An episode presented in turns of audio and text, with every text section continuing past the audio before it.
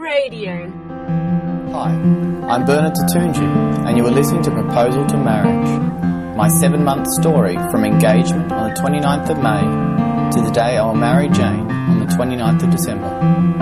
You can also join me on this journey to the altar at ProposalToMarriage.com.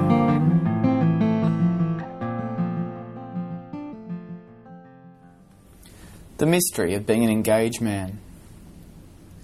The only word I can use to describe the whole task of becoming engaged is surreal, but it's unlike any surreal I have previously experienced.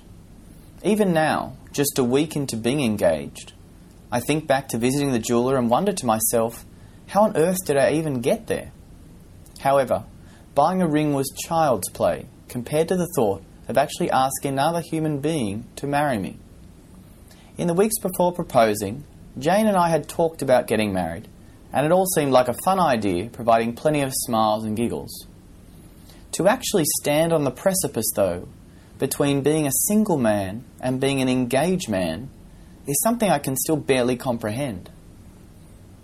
In the days around the proposal, the image that came to my mind was that of the prophet Moses standing before the burning bush and hearing the voice of God thunder, "Take off your shoes, for the place on which you stand is holy ground." How could I, with all my vices, sins and inadequacies, offer to Jane the promise of love for a lifetime? The whole concept, the very idea, is a mystery beyond me. After Moses removed his shoes, he covered his face, afraid to look at God. Not because God was bad, but on the contrary, because God was so perfectly good. Before the divine majesty, Moses realized how unworthy he was. And this was me. The concept of proposing marriage rose up before me like a mighty mountain, and I could only bow in trepidation before the grandeur of such an idea. In one way, my whole life has pointed towards this moment. I have thankfully had the example of parents happily married 35 years, of 3 brothers all married, and a strong formation in faith. However, I still sensed that to take the path towards marriage was to take a path that was bigger than me. I am now convinced that it is simply not possible for one person to offer to love another person for a lifetime.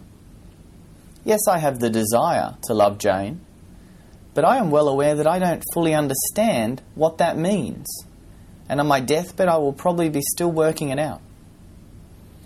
In the secular Western world, most couples move in together before marriage.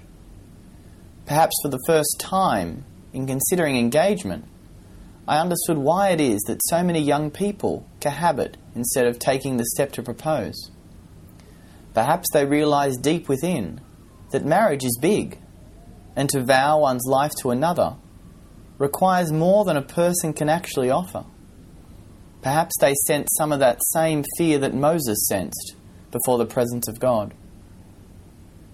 In these days, I have come to the conclusion that I could not propose, and I cannot look towards marriage without leaning on God. I know people always say those Christian niceties about prayer and trust in God, but I have lived 32 years, and only in the last week did I realise how much I am going to need God. I will need God because I am looking towards making a promise with another person that will bind me to them. And if I do not rely on God to make up what I am lacking, I am under no illusion that I will fail. So now when people congratulate Jane and me, I find myself very quickly and sincerely asking them to pray for us as we walk this journey over the next 200 days.